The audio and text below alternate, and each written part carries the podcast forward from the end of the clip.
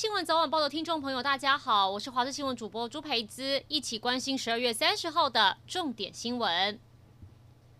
入冬以来首波寒流现在正在南下，速度非常快，让全台急冻。今天上午九点四十分，在新北市石门区已经测到八点四度低温，低温影响更从原本气象局预估的下午提前到早上。气象局持续发布低温特报，全台二十二县市只有南投、嘉南、高平是黄色灯号，其他地区都是非常寒冷的橙色灯号。北北基、桃竹苗、宜兰更有六度以下几率，寒冷天气会至少到元旦都是非常冷的。提醒您一定要做好保暖措施，尤其是有心血管疾病的人跟高龄长者，更要特别注意。东部各地温度骤降相当有感，昨天晚上到清晨，许多县市刮起瞬间强风，像是花莲就有高压电缆被强风吹断，影响近两百户。户外替跨年晚会摊位准备的塑胶棚架也都被强风吹到变形。台东阿妹演唱会准备的棚架也坏了三十多顶。在宜兰太平山这边被浓雾笼罩，低温加上湿度百分百，民众都在等降雪的好消息。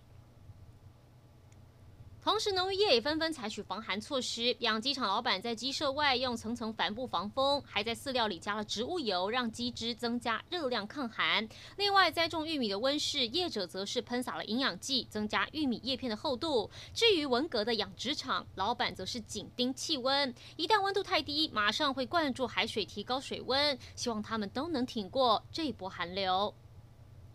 在弱势的社会角落，总是能看到社工师来回奔走，但有些社工师的劳动权益受损，像是被恶意欠薪、被迫回捐薪资给公司等情况。时代力量立委今天召开记者会，带着受害社工出面，要求政府检讨改善。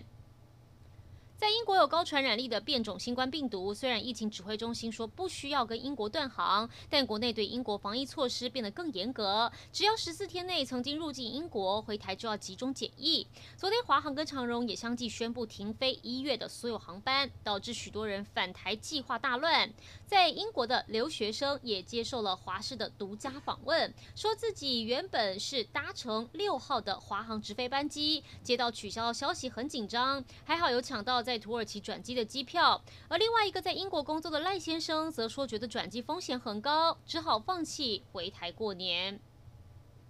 临近意大利的东南欧国家克罗埃西亚，当地时间二十九号中午将近十一点半发生瑞士规模六点四强震，而且是震源深度只有十公里的浅层强烈地震，首都扎格雷布晃得非常厉害，民众驻足街头空旷地带，就怕建筑物崩塌，砖头落石会砸伤人。而五十公里外震央所在的彼得里尼亚。则是境况凄惨，木梁搭造的屋顶塌坏，直接压在住户身上，但砖墙没有垮，妨碍救难人员进入抢救。因此，救难单位紧急调派怪手、推土机等重型机械，准备拆屋救人。目前已知至少六个人死亡，二十个人受伤。以上就是这一节新闻内容，感谢您的收听，我们再会。